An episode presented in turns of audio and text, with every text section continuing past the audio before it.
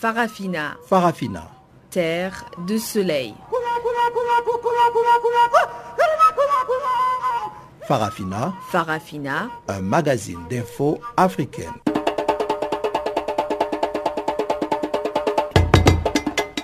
Présentation Pamela Kumba. Bonjour à tous et merci d'honorer ce rendez-vous avec Farafina. Ibrahim Revelino assure la mise en onde de ce magazine des actualités dont voici les titres.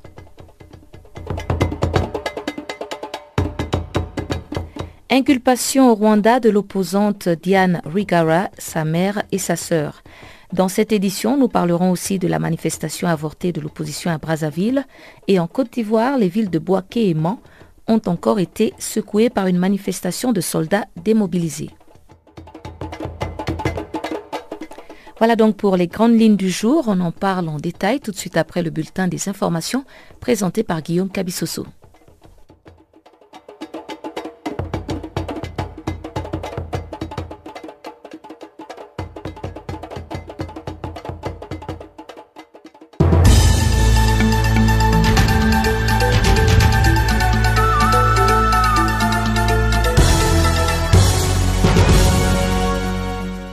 Chers auditeurs de Canal Afrique, bonjour à tous. À l'ouverture de ce bulletin d'information, les Cameroun, où le secrétaire général des Nations Unies, Antonio Guterres, a dans un communiqué demandé aux autorités d'ouvrir une enquête sur les violences qui ont secoué dimanche dernier les régions anglophones du nord-ouest et du sud-ouest, faisant 17 morts selon Amnesty International. À travers son porte-parole, le secrétaire général de l'ONU exhorte les dirigeants politiques des deux côtés à appeler leurs partisans à s'abstenir de tous nouveaux actes de violence et à condamner sans équivoque toute action qui puisse nuire à la paix, la stabilité et l'unité du Cameroun. Le secrétaire général de l'ONU prend ainsi note de l'appel au dialogue lancé par les autorités et encourage en même temps les représentants de la communauté anglophone à saisir cette opportunité dans leur recherche des solutions aux griefs de la communauté dans le cadre de la constitution camerounaise. Pour terminer, il réitère le soutien des Nations Unies à ses efforts à travers le Bureau régional de l'Organisation des Nations Unies pour l'Afrique centrale. Depuis quelque temps, des partisans du SCNC veulent la scission du Cameroun pour, disent-ils, sortir de la colonisation des francophones qui constituent 80% des 24 millions de Camerounais. Au Mali, la ministre néerlandaise de la Défense a démissionné mardi après qu'un rapport eut dénoncé des sérieux manquements ayant conduit à la mort de deux casques bleus néerlandais au Mali dans l'explosion accidentelle d'un mortier en 2016. Deux soldats avaient été tués sur les coups lors d'un exercice en juillet 2016 et un troisième gravement blessé par deux éclats de mortiers à Kidal au nord-ouest du Mali quand un obus avait explosé de manière inopinée. Dans son rapport officiel sur l'accident, le bureau d'enquête pour la sécurité avait indiqué avoir découvert que le militaire utilisait des des vieux obus achetés en 2006 dans l'urgence avec l'aide du département américain de la défense.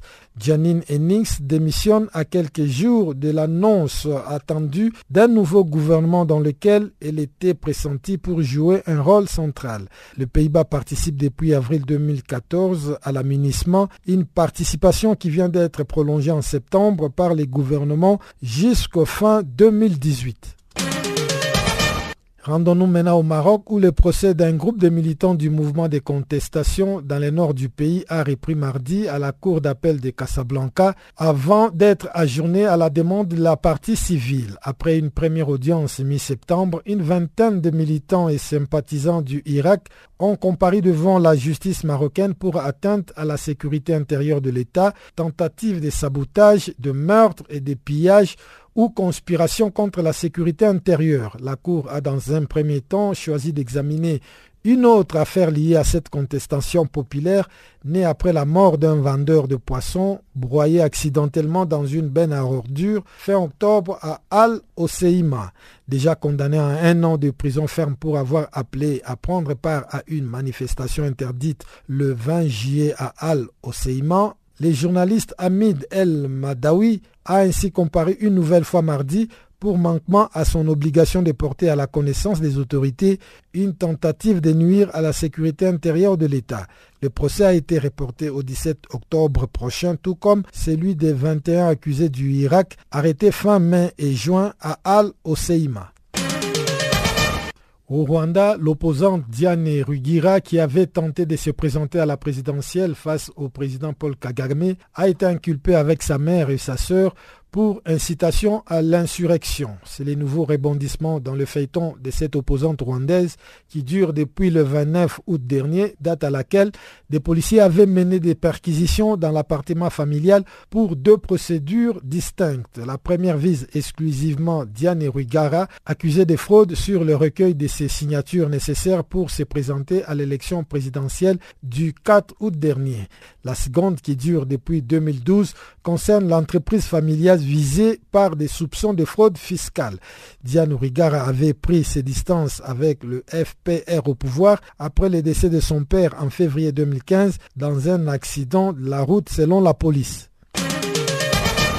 Au Congo, le président Denis Sassou Nguesso a promis de créer dans l'immédiat les conditions de résolution de la crise qui secoue depuis 18 mois les départements du pôle. Selon les services de la présidence congolaise, le président Denis Sassou Nguesso a pris cet engagement au cours d'une audience accordée mardi à Brazzaville aux sages et notabilités du pôle. Fin de ce bulletin d'information, je vous laisse avec Pamela Kumba pour la suite de notre programme.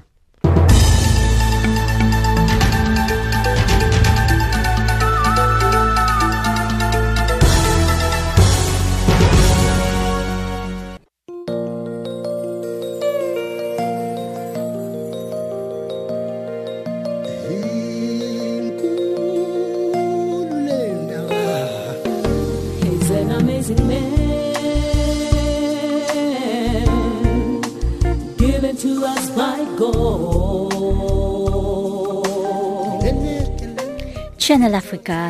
Écrivez-nous sur notre page Facebook Channel Africa. Faites-nous des tweets French Farafina ou bien Channel Africa 1.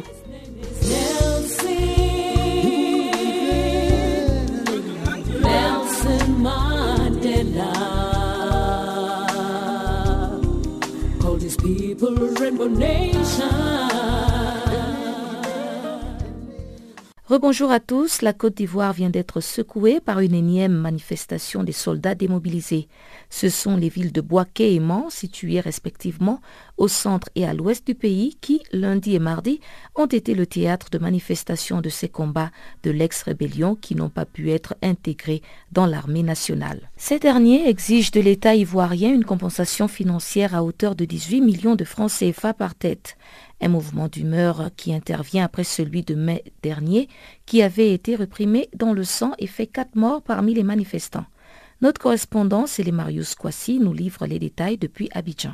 Cette revendication n'est pas nouvelle. Elle a vu le jour lorsque début janvier 2017, des soldats de l'armée issus de l'ex-rébellion des Forces Nouvelles se sont mutinés pour réclamer 12 millions de francs CFA, soit à peu près 22 000 dollars américains, qui serait une promesse avant leur offensive qui a renversé Laurent Gbagbo en 2011. Ils avaient obtenu gain de cause, toute chose qui a suscité la grogne chez les démobilisés qui, depuis, réclament leur part en montant les enchères à 18 millions de francs CFA, soit un peu plus de 32 300 dollars américains.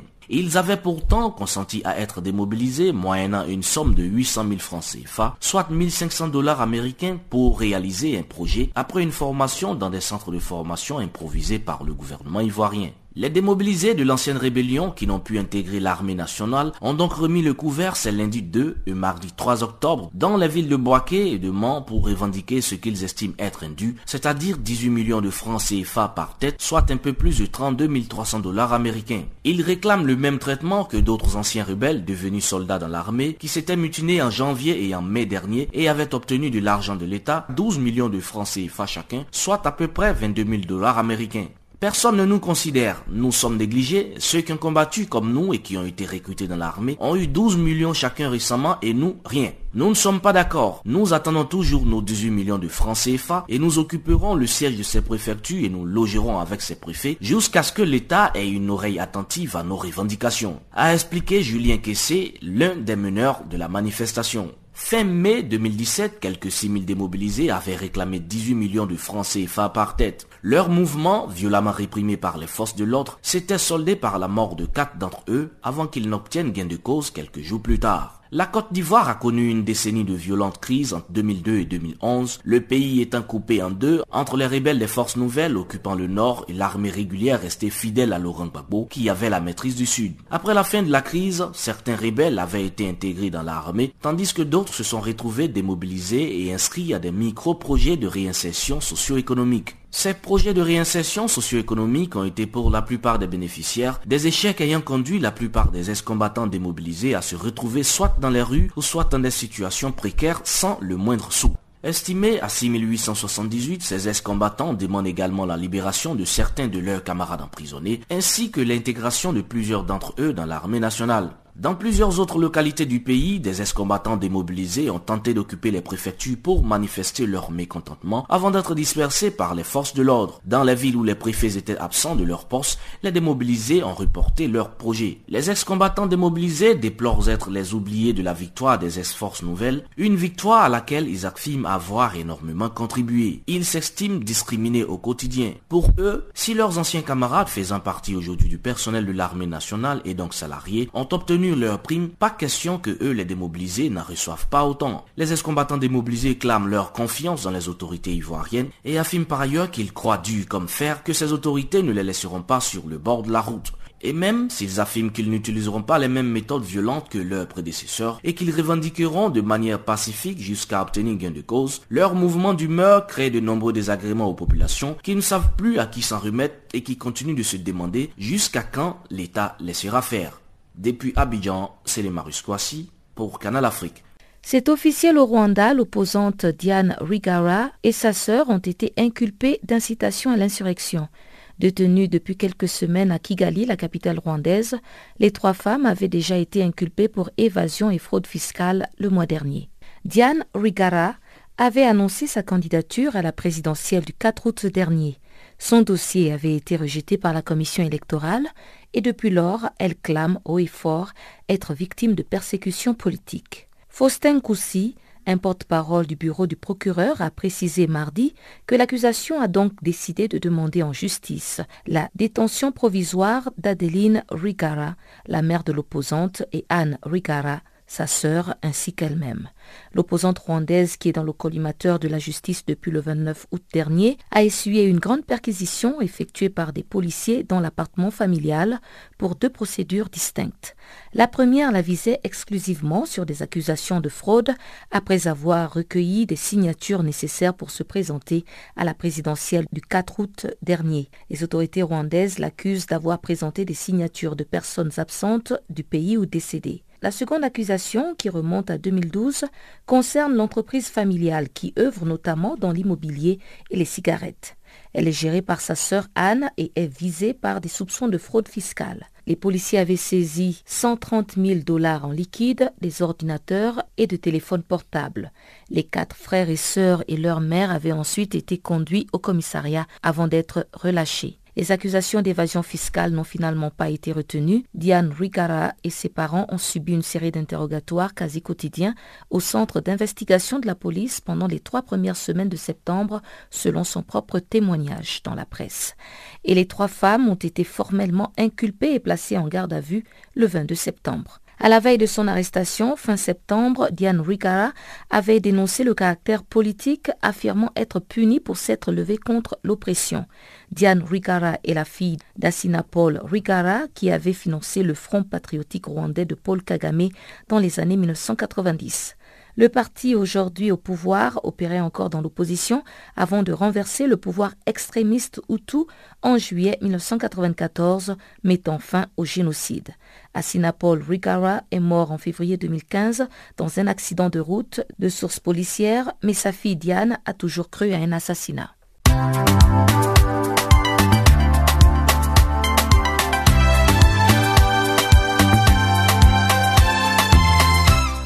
Farafina, Farafina.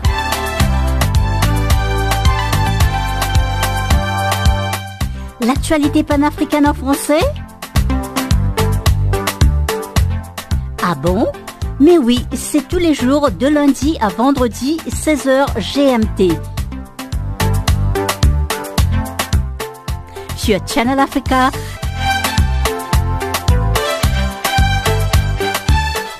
Et n'oubliez surtout pas de tweeter French Farafina.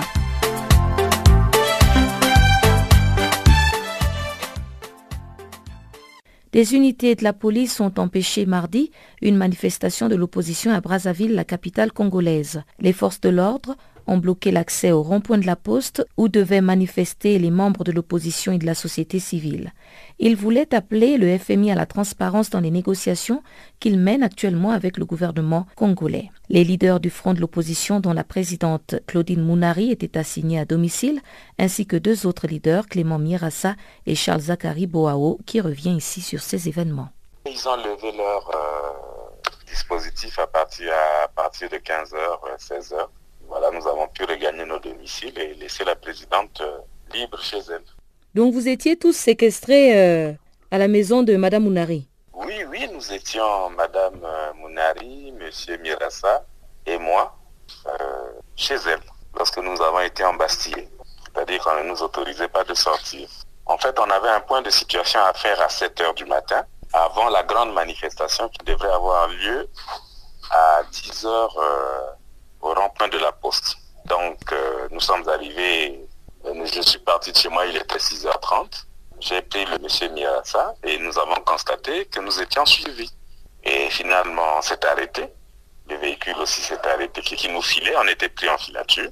On lui a demandé d'où il sortait, qu'est-ce qui se passait. Il a démarré, il est parti. Bon, nous avons continué. Quand nous sommes arrivés chez la présidente Munari, nous sommes entrés.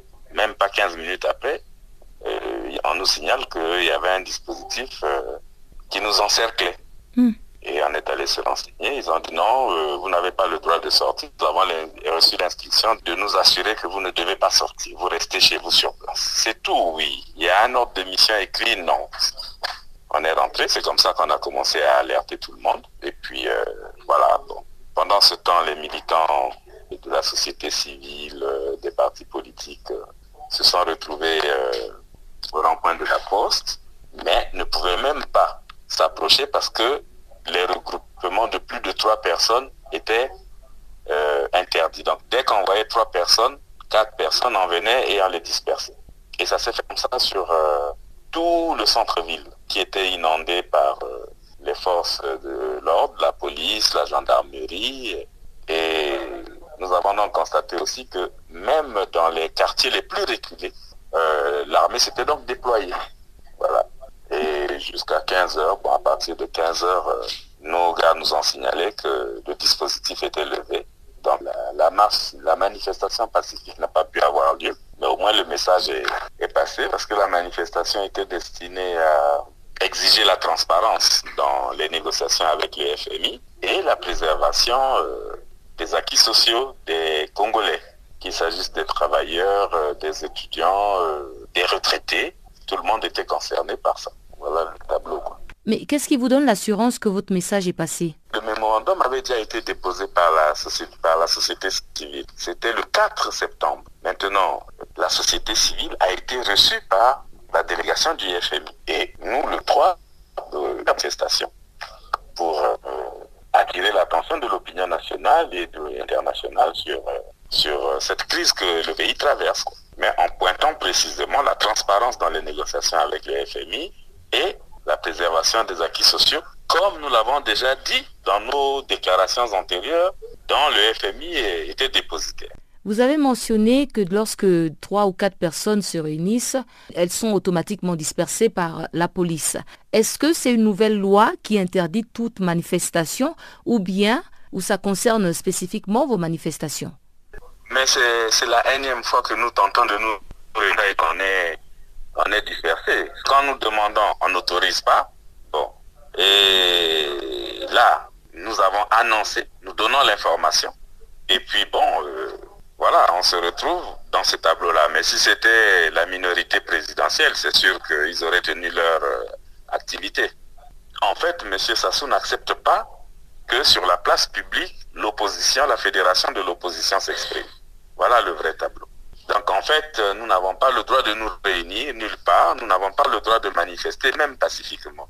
Dès qu'il y a une manifestation annoncée, bon, ben, la nouvelle stratégie qu'ils ont trouvée, ben, c'est d'aller bloquer les principaux dirigeants de la fédération euh, dans leur euh, domicile. Comme ça, la journée passe, ils ont le temps de faire échouer, entre guillemets, la manifestation. Et puis voilà.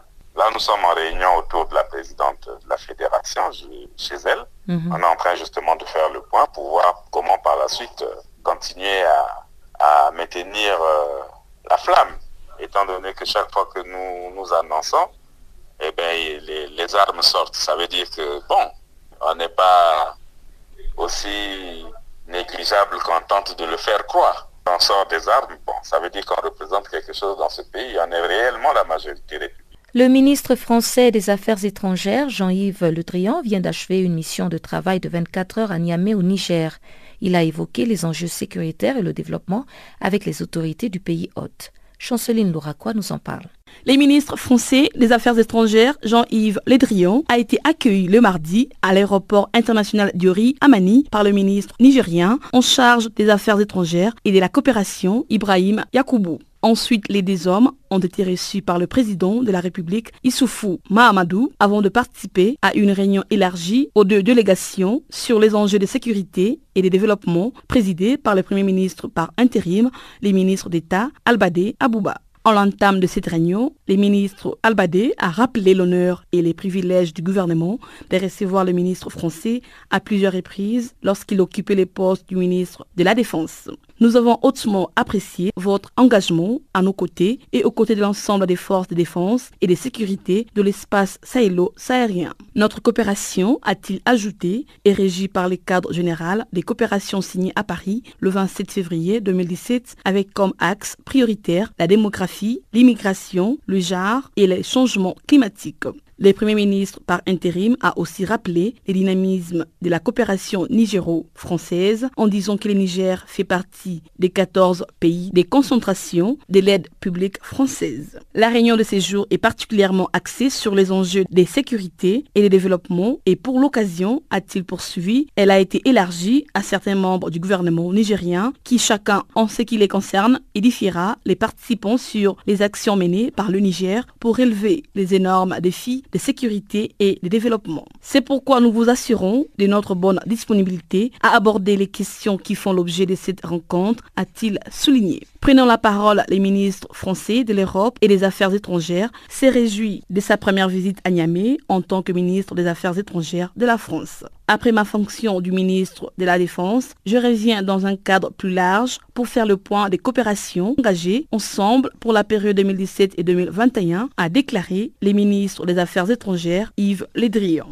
Il a ajouté que le Niger est cher à notre cœur. C'est un pays majeur pour la France, tant en raison de la longue amitié qui nous unit, en raison des enjeux stratégiques et sécuritaires, raison pour laquelle nous avons une coopération confiante. Après plusieurs échanges entre les deux parties, une conférence de presse conjointement animée par le ministre des Affaires étrangères a sanctionné cette réunion. Notons que cette réunion a été également mise à profit non seulement pour décliner les différentes composantes des défis ci-dessus cités, mais aussi mettre un accent particulier sur la mise en place de la force conjointe du G5 Sahel et l'Alliance pour le Sahel.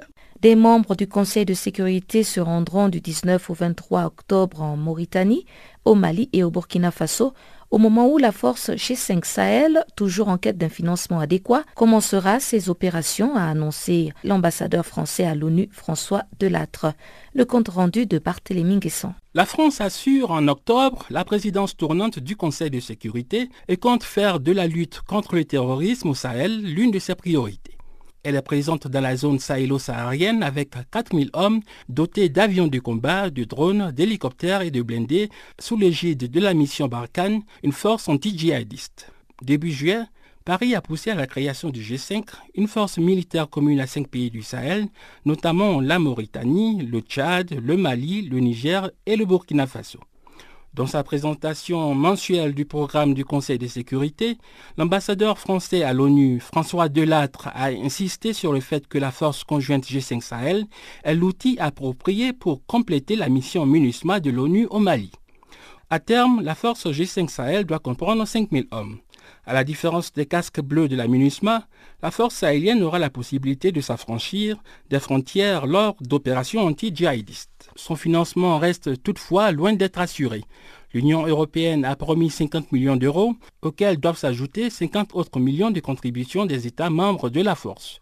Le coût de son fonctionnement annuel a été estimé à 423 millions d'euros. La force G5 Sahel a été adoublée par le Conseil de sécurité, mais sans ouvrir la possibilité d'une aide internationale à son financement. Les Américains étant réticents à augmenter les dépenses de l'ONU dans les opérations de maintien de la paix. Cette menace antiterroriste nous concerne tous, a insisté lundi l'ambassadeur français qui a reconnu que des progrès avaient été faits sur une meilleure compréhension de la complémentarité entre la force G5 Sahel et la MINUSMA au Mali. Selon lui, ce concours permettrait à la fois de réduire les coûts de la nouvelle force et de faire contribuer les membres de l'ONU à son financement. Parmi les 15 membres du Conseil de sécurité, les États-Unis ne devraient pas être présents lors du voyage au Sahel par leur ambassadrice Nikki Haley. Le président américain Donald Trump a décidé de l'envoyer en octobre au Soudan du Sud et en République démocratique du Congo pour s'enquérir des opérations de paix menées par l'ONU dans ces deux pays politiquement instables et en proie à des violences. Cette mission du Conseil de sécurité au Sahel sera suivie le 30 octobre d'une réunion ministérielle en vue de réfléchir aux moyens de soutenir le G5 Sahel. La réunion sera présidée par le ministre français de l'Europe et des Affaires étrangères, M. Jean-Yves Le Drian, et débutera par un exposé du secrétaire général de l'ONU, M. Antonio Guterres, a précisé M. Delattre. La mission du Conseil au Sahel fera aussi l'objet d'un compte rendu le 26 octobre, a-t-il précisé, en insistant sur la responsabilité collective vis-à-vis -vis des pays qui se mobilisent au niveau régional pour compléter l'action de la MINUSMA sur un territoire plus large. Le gouvernement de la République démocratique du Congo vient d'arrêter des mesures urgentes pour la collecte des recettes de l'État pour la bonne marche et le développement de ce pays. Au cours d'un coin de presse tenu mardi à Kinshasa, le Premier ministre Bruno Chibala a annoncé le lancement d'une campagne de vulgarisation de ces mesures. Voici la correspondance de Jean-Noël Pamoisé. Les différentes mesures annoncées lors de ce point de presse tenu mardi ici à Kinshasa ont été proposées par un comité de pilotage mis en place par le président de la République, Joseph Kabila. Le Premier ministre Bruno Tibala a alors lancé une campagne de vulgarisation de ces mesures, en tout cas des mesures urgentes pour la collecte des recettes de l'État. Bruno Tibala revient ici sur les principales de ces mesures. Il s'agit de l'interdiction de la perception des taxes et frais administratifs ou d'intervention illégaux sur l'ensemble du territoire national et aux frontières. L'instauration du bulletin de liquidation unique est simplifiée pour les opérations de dédouanement des marchandises au poste douanier. La suppression des points de contrôle de marchandises illégaux sur les voies de circulation routière et fluviale. L'instauration d'un taux unique pour la perception des taxes et frais pour les services connexes lors des opérations de dédouanement des marchandises. Le respect absolu de l'ordre opérationnel prévoyant la présence des quatre services publics au poste frontalier. La création des numéros de téléphone verts pour le public afin de dénoncer tout acte des agents publics commis en violation des mesures urgentes. La prise des sanctions exemplaires et sévères contre toute personne dont les comportements seraient jugés contraires aux mesures urgentes, etc. Le comité de pilotage procédera à l'évaluation sérieuse des effets de ces mesures urgentes au mois de novembre prochain. Le temps d'observer et de corriger éventuellement l'application de ces mesures sur le terrain. En attendant la grande évaluation qui interviendra au mois de novembre, on peut noter quelques effets positifs déjà produits par ces mesures urgentes. Il s'agit de la stabilisation du taux d'échange depuis plus de deux mois, des signes d'une légère augmentation de recettes publiques et des signes de réduction de la fraude à l'importation et à l'exportation. Et justement, en rapport avec la stabilisation du taux d'échange aujourd'hui à 1500 francs congolais pour un dollar américain, l'objectif du gouvernement est de ramener le taux à 1000 francs congolais. Et pour le ministre congolais des Finances, Henri F. Moulang, il y a des efforts à fournir à différents niveaux pour y parvenir et le gouvernement est en train de travailler sur des mesures dans ce sens. Écoutons plutôt le ministre Henri F. Moulang la réduction du taux, c'est l'effet de plusieurs facteurs en même temps. Certes, il y a euh, des efforts qui doivent être faits en termes de stabilisation, mais il y a également des efforts qui doivent être faits euh, au niveau euh, de la production, de l'augmentation de la production nationale au niveau intérieur. Et dans ce cadre-là, le gouvernement est en train de travailler sur une série de mesures qui tendraient à augmenter les niveaux de production, surtout en ce qui concerne euh, le secteur agricole, le secteur agro-industriel. L'État congolais continue à payer régulièrement les fonctionnaires. Il est vrai que nous avons engagé euh, depuis euh, quelques mois des négociations avec plusieurs syndicats au niveau des différentes catégories socioprofessionnelles. Nous avons abouti à des protocoles d'accord, mais ces protocoles d'accord doivent être effectivement appliqués et quand nous les appliquons, en fait, il s'agit principalement des ressources additionnelles qui sont prises en charge sous forme de paye complémentaire. Et c'est ce que nous sommes en train de faire actuellement. Jean-Noël Bamoise pour Channel Africa, Kinshasa. Et puis le secrétaire général de l'ONU, Antonio Guterres, a mis en garde contre de nouvelles coupes dans la MONUSCO où des élections restent incertaines. Les détails avec Barthélémy Guesson. Les 15 membres du Conseil de sécurité doivent tenir la semaine prochaine une rencontre sur la RD Congo. En mars, le Conseil avait, sous la pression des États-Unis, décidé de réduire de 2000 hommes les effectifs de la MINUSCO. La force onusienne, forte de quelques 18 000 personnes, constitue la plus importante opération de maintien de la paix. J'ai confiance dans l'efficacité des changements en cours au sein de la MINUSCO, mais les États membres devraient être prudents en cas de nouvelles coupes budgétaires dans cette mission, car elle pourrait compromettre sa capacité à remplir ses obligations principales, a prévenu le patron de l'ONU. Le but ultime de la MINUSCO est d'empêcher l'effondrement de la RDC qui menacerait la stabilité régionale et internationale, a indiqué Antonio Guterres dans cette étude stratégique de 27 pages sur l'engagement des Nations Unies. Le secrétaire général a estimé par ailleurs que des élections en RDC pourraient ouvrir la porte à des réductions d'effectifs, voire même à la fin de la mission après 17 ans de présence des casques bleus dans le pays. Lors de la 72e Assemblée générale de l'ONU en septembre, le président congolais avait assuré que le cap vers des élections était définitivement fixé. Joseph Kabila avait aussi souligné que les casques bleus ne pouvaient rester indéfiniment dans son pays. Mais aucun calendrier électoral n'a été encore rendu public alors que l'accord politique du 31 décembre 2016 préconise la tenue d'élections présidentielles, législatives et provinciales au plus tard fin 2017. Pour rappel, la République démocratique du Congo traverse une crise politique liée au maintien au pouvoir de Joseph Kabila, dont le deuxième mandat a pris fin le 20 décembre 2016 et la Constitution lui interdit de se représenter. Après des négociations laborieuses sous l'égide de l'Église catholique très influente dans le pays, l'opposition et la majorité présidentielle s'étaient entendues pour gérer une transition de 12 mois. D'après les termes de cet accord, le président Joseph Kabila devrait rester en fonction jusqu'à l'élection de son successeur fin 2017. Pour le moment, vu la situation en RDC, beaucoup d'experts doutent de la possibilité de tenir des élections dans les délais impartis. Raison pour laquelle une résolution adoptée en septembre à l'ONU a demandé aux autorités de la République démocratique du Congo de créer sans tarder des conditions nécessaires à la tenue d'élections libres. Déposée par la Tunisie au nom des pays africains, cette résolution avait été adoptée par le Conseil des droits de l'homme par 45 voix. Les États-Unis avaient voté contre quand la Corée du Sud avait préféré s'abstenir. Et à l'est du Congo démocratique, une cinquantaine d'anciens combattants rwandais et leurs dépendants qui se sont rendus volontairement ont été remis mardi aux autorités rwandaises. Tous se disent heureux de rentrer chez eux et appellent les autres à quitter les groupes armés. Reportage de notre correspondante Gisèle Kaimbani. Une cinquantaine d'ex-combattants rwandais de différents groupes armés qui sévissent dans le Nord Kivu, en République démocratique du Congo, dans sa partie Est, ont été remis ce mardi 3 octobre 2017 aux autorités rwandaises. Ces ex-combattants qui se sont rendus volontairement ont été remis avec leurs dépendants. Avant de traverser la grande barrière entre Goma, à RDC, et Gisenyi au Rwanda, ces ex-combattants se sont présentés à la Direction générale de migration, Kaganga, Diavita de la DGM Nord qui vous précise que cette étape est importante pour leur faciliter de rentrer dans leur pays. Nous, nous sommes une institution de facilitation. Donc les efforts qui sont consentis par les gouvernements de la République démocratique du Congo, par un ou deux mois, 400 hein, personnes qui ont rendu volontairement leur carte pour partir.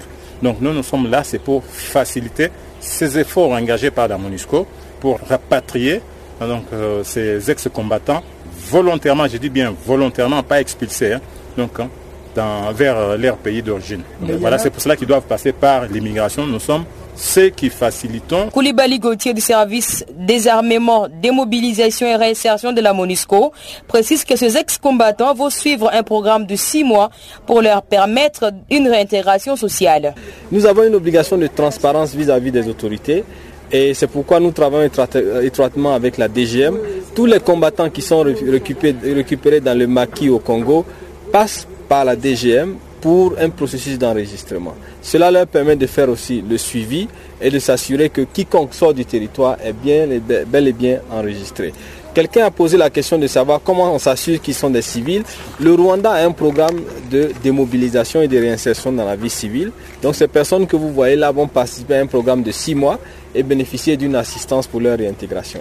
Ils sont au nombre de 52, dont euh, je crois 13, 13 combattants et leurs dépendants. Le travail continue. Nous avons souhaité vous associer aujourd'hui, mais sinon, chaque semaine, les mardis et les jeudis, il y a des rapatriements et c'est toujours le même processus. Les quelques rendus ont déjà une idée de ce qu'ils vont faire. Après cette étape, ils décrivent les calvaires qu'ils ont vécu pendant leur moment de maquis.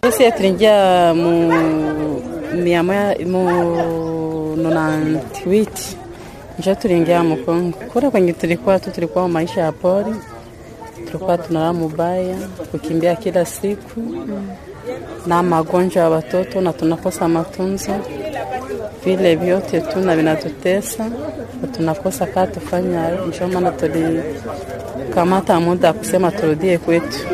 Tulienda na tuko wamingi sana, lakini tunarudia na tuko na tulishaishi kwanza, mujamaa yetu wote walishaishi tunaona ile kukimbia kila siku na kulala mubaya na watoto wanakosa kwa kusomea, na sie tulikosa masomo juu ya nani kuishi mopori siku mingi, tukaona na vitu aviendeke, hatuko na elekeza safasi fulani, tukaona watupeleke kitu fulani, ndio maana tulikamata wakati wa turudie kwetu kusudi tuishe biesa na wengine. Mimi niko kuzina vya Kapiteni Mwesa Hitimana Jean Bosco, nilifika hapa juu ya ukimbizi. E,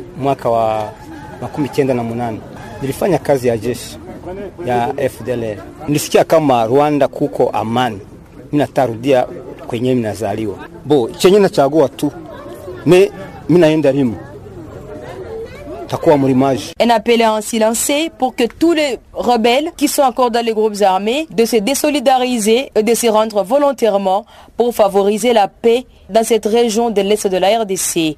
Depuis Goma, Gisèle Kaimbani pour Canal Afrique.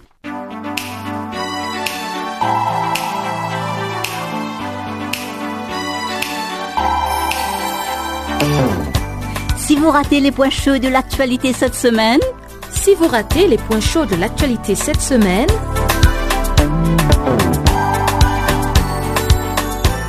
eh bien, sans plus tarder, suivez la revue des actualités de la semaine sur Channel Africa.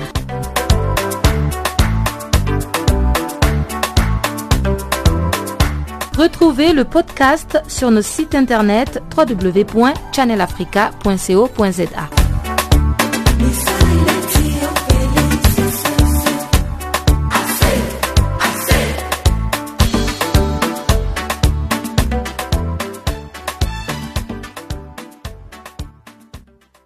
L'actualité économique, c'est tout de suite avec Chanceline Louraquois.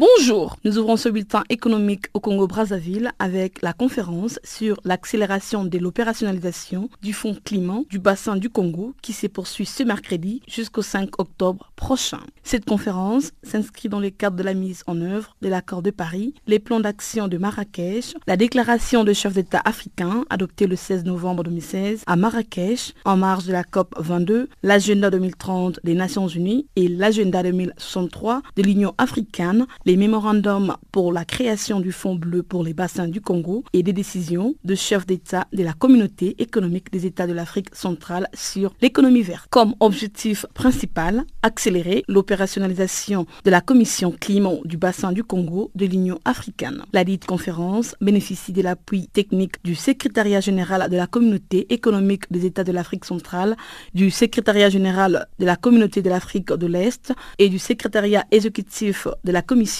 des forêts de l'Afrique centrale. En conclusion, il sera question d'adopter la position commune de l'Afrique centrale et de l'Est face à la COP 23.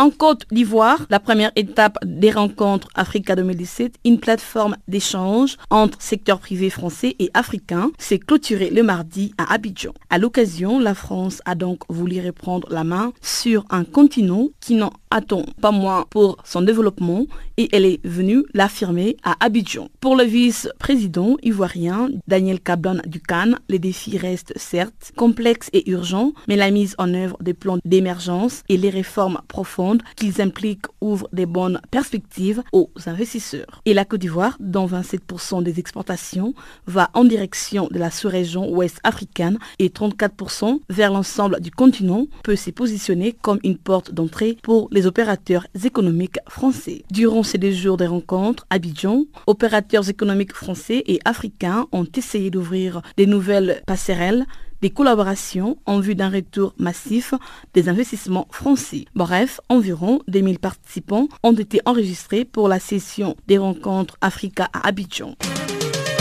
Passons au Cameroun avec la signature d'un nouveau partenariat entre la compagnie Camer CO et l'opérateur des télécommunications MTN. À travers cet accord, les voyageurs de la compagnie aérienne Camer CO rencontreront moins de difficultés relativement à l'achat des billets d'avion. Désormais, il suffit de contacter par téléphone le service client de la compagnie aérienne pour indiquer les détails du voyage, entre autres les noms, la date, l'heure, l'adresse email et le numéro de téléphone. Ensuite, une référence sera donc communiqué à l'impétrant effectue le paiement du billet d'avion par la plateforme mobile monnaie de MTN en précisant la référence. Rappelons qu'en juillet dernier, CamerCO avait déjà annoncé sa collaboration avec MTN Cameroun pour le développement d'une application qui permettra de mieux informer ses clients sur la disponibilité et la position de vol au moment où ces derniers doivent voyager. Au Gabon, les groupes Asala Energy s'est engagé le mardi à exploiter l'ensemble des sites onshore appartenant autrefois à Shell. La production des actifs concernés au Gabon est d'environ 60 000 barils par jour en tant qu'opérateur. C'est soit 40 000 barils nets par jour. Ces montants correspondent au volume global de production des sites de Shell ainsi que ceux exploités par d'autres opérateurs. Par ailleurs, Shell Gabon va continuer ses activités et sera également obligé de s'intéresser à d'autres secteurs, notamment les secteurs gaziers, précisant que cette session ne concerne que les activités onshore. L'entreprise entend donc aussi jouer un rôle important à l'avenir dans le développement du secteur énergétique au Gabon. Nous terminons ce bulletin en Algérie avec le Premier ministre Ahmed Ouyaya qui encourage la reprise de l'exploration du gaz de schiste. Suspendu après des manifestations d'habitants et des défenseurs de l'environnement, le ministre algérien a notamment encouragé les dirigeants du groupe pétrolier détenu à 100% par l'État à investir dans le domaine du gaz de, schiste. Face à la chute des recettes pétrolières, le pays a été contraint d'épuiser ces dernières années dans ses réserves de devises qui ont fondu de moitié en trois ans et peine à contenir son déficit budgétaire de 13,7% du produit intérieur brut en 2016. En conclusion, l'Algérie compte énormément sur ses ressources en gaz de schiste qui seraient les quatrièmes au monde.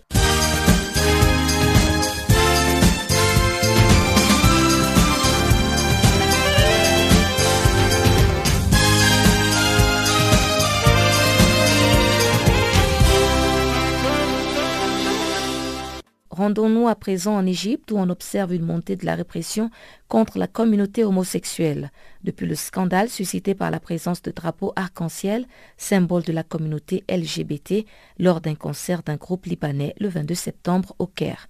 Voici le dossier de Guillaume Cabissoso. Quelques 31 personnes ont été interpellées, dont 10 en lien direct avec ces concerts et 5 autres sont recherchées par la police selon des sources judiciaires et sécuritaires. De son côté, l'ONG égyptienne Initiative égyptienne pour les droits personnels estime que le nombre de personnes arrêtées s'élève à 57 entre les 19 septembre et le 2 octobre. Et parmi elles, 8 ont été condamnées à des peines d'un à 6 ans de prison. Lundi encore, le procureur de la sécurité d'État a ordonné l'arrestation de deux jeunes accusés d'avoir brandi le drapeau LGBT durant les concerts de Mashrou Leila. Le parquet a décidé de les maintenir en détention durant au moins 15 jours afin de mener une enquête pour participation à un rassemblement illégal et incitation à la débauche. Dans la plupart des cas, les incriminations de débauche et incitation à la débauche sont utilisées par la justice pour contourner l'absence des pénalisations explicites de l'homosexualité en Égypte. Afficher son soutien à la cause LGBT en brandissant le drapeau arc-en-ciel est un geste rare en Égypte, société conservatrice et religieuse où l'homosexualité reste perçue comme une anomalie. Ce geste a d'autant plus enhardi les autorités égyptiennes que Masrou Leila est connu mondialement comme un groupe de pop rock arabophone engagé en faveur de la cause LGBT. Il est répugnant de penser que toute cette hystérie a été générée à cause de quelques enfants et a brandi un bout de tissu qui défend l'amour. C'est ému le groupe via un post Facebook dénonçant une chasse aux sorcières. Déjà personne non grata en Jordanie, les groupes libanais ne devraient plus pouvoir se produire en Égypte à l'avenir, comme l'a annoncé le très conservateur syndicat de musiciens. Par ailleurs, le Conseil supérieur de régulation des médias a interdit samedi toute promotion de l'homosexualité dans les médias en la qualifiant de maladie honteuse. Si la polémique a permis un débat marginal via les réseaux sociaux sur les libertés individuelles, il a aussi été l'occasion pour les médias locaux de lancer des anathèmes contre la communauté gay. Un imam à la mosquée d'Al-Azhar, lié à la grande institution de l'islam sunnite, a évoqué la question lors de son prêche du vendredi. Par ailleurs, l'Église copte a également manifesté son rejet de l'homosexualité. Ce n'est pas la première fois que la répression s'abat sur la communauté LGBT en Égypte, pays le plus peuplé du monde arabe. Parmi les affaires les plus célèbres, l'arrestation en 2001 de 52 personnes au Queen Boat, boîte de nuit située sur le Nil, qui avait ému la communauté internationale et mobilisé les ONG. Une note de santé à présent, une nouvelle stratégie ambitieuse visant à faire baisser de 90% le nombre de décès dus au choléra d'ici 2030 était présentée ce mercredi par le groupe spécial mondial de lutte contre le choléra aux Nations Unies. Chaque année, environ 95 000 personnes meurent du choléra et 2,9 millions contractent cette maladie.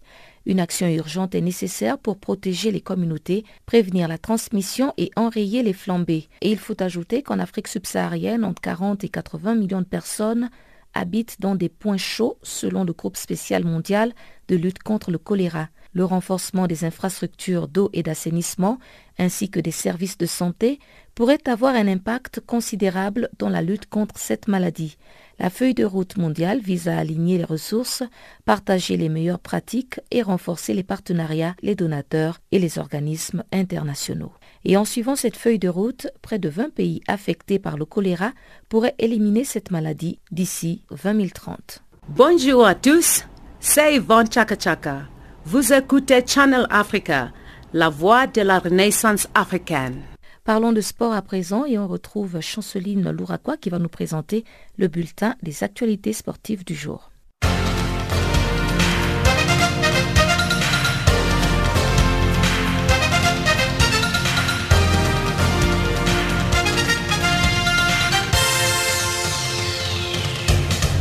Bonjour, nous ouvrons ce bulletin des sports en Tunisie avec le sélectionneur des aigles de Carthage, Nabil Maloul, qui a déclaré le mardi qu'il compte sur tout son effectif concernant les limes mondiales 2018. Un match comptant pour la cinquième et avant-dernière des éliminatoires du mondial 2018 est prévu le 7 octobre prochain à Conakry. Ils sont donc au nombre de 25 joueurs et sont en stage depuis lundi au stade annexe d'Erades.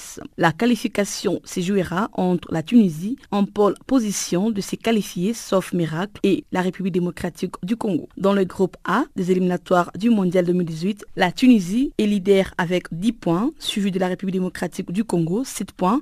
Ensuite, la Guinée, 3 points. Et enfin, la Libye, qui compte 3 points également. Notons que la délégation tunisienne s'envolera jeudi en direction de la capitale guinéenne à la lutte avec la Côte d'Ivoire qui compte 7 points et les Gabon qui en compte 5 points pour une qualification au Mondial 2018. Le Maroc qui compte 6 points reçoit les Ponternes le samedi 7 octobre prochain à Casablanca à l'occasion de la cinquième et avant-dernière journée des éliminatoires. Pour ces matchs capitales, les Lions de l'Atlas se retrouvent confrontés à des forfaits en défense centrale. En outre, la FIFA a déjà entériné les sanctions prononcées par sa commission de discipline à l'issue des quatrième première journée des éliminatoires du Mondial 2018 et plusieurs sélections africaines sont concernées. L'instance a infligé plusieurs amendes. Le Maroc devra quant à lui s'acquitter des 3000 francs suisses en raison des sifflets qui ont retenti durant l'hymne du Mali à Rabat par, par 6 buts à 0. La plus lourde concerne le Nigeria qui devra s'acquitter des 30 000 francs suisses après que ses supporters aient envahi le terrain à l'issue du succès face au Cameroun par 4 buts à 0. La République démocratique du Congo écope quant à elle 20 000 francs suisses d'amende à la suite des incidents survenus lors du match face à la Tunisie, des deux buts partout à cause de jets de projectiles notamment. Et les Congo-Brazzaville devra donc s'acquitter de 20 000 francs suisses. Au Sénégal, les anciens internationaux ont intégré le mardi le staff de Marseille Consola en difficulté dans le championnat national. Il s'agit entre autres de Suleiman Diawara et Mamadou Niang. Le Sénégalais Niang va assister Marc Kola, promu numéro 1 depuis le départ récent d'Eric Schell. Notons que le club a également enregistré d'autres arrivées avec les signatures pour deux raisons, notamment de Karim Haït Fana et de Rafik Djebour. La commission de recours de la Fédération togolaise de football s'est déclarée mardi incompétente pour connaître les recours déposés par la fédération contre la décision de non à statuer rendue le 7 août dernier. C'est par ces mots que la fédération classe ainsi l'affaire qui aura fait couler encre et salive depuis le 28 mai dernier et l'issue du championnat national de première division de football du Congo. Lors de cette rencontre, la chambre d'éthique avait déclaré un non-lieu évoquant un manque de preuves. Les quatre clubs qui descendent en seconde division sont désormais Gomido, Agaza, Ange FC et Kotoko. La 2-1, saison 2017 et 2018, se jouera à partir du 22 octobre prochain avec 12 formations dont Espoir, Desio et ASEC promus. En athlétisme, cette année, six athlètes africains figurent sur la liste révélée par la Fédération internationale d'athlétisme. Entre autres, nous citons l'Éthiopienne Almaz Ayana, championne du monde du 10 000 mètres. Elle est médaillée d'argent aux 5000 mètres. Ensuite, la Sud-Africaine Caster Semenya, championne du monde du 800 mètres et est médaillée des bronzes du 1500 mètres. Chez les hommes, le Kenyan Elijah Manangoy est nominé champion du monde du 1500 mètres. On y ajoute deux Sud-Africains, parmi eux Wade Van Niekerk, champion du monde du 400 mètres et médaillé d'argent au 200 mètres. Autre chose à savoir, les Jamaïcains Usain Bolt n'est pas nominé au titre d'athlète mondial de l'année 2017.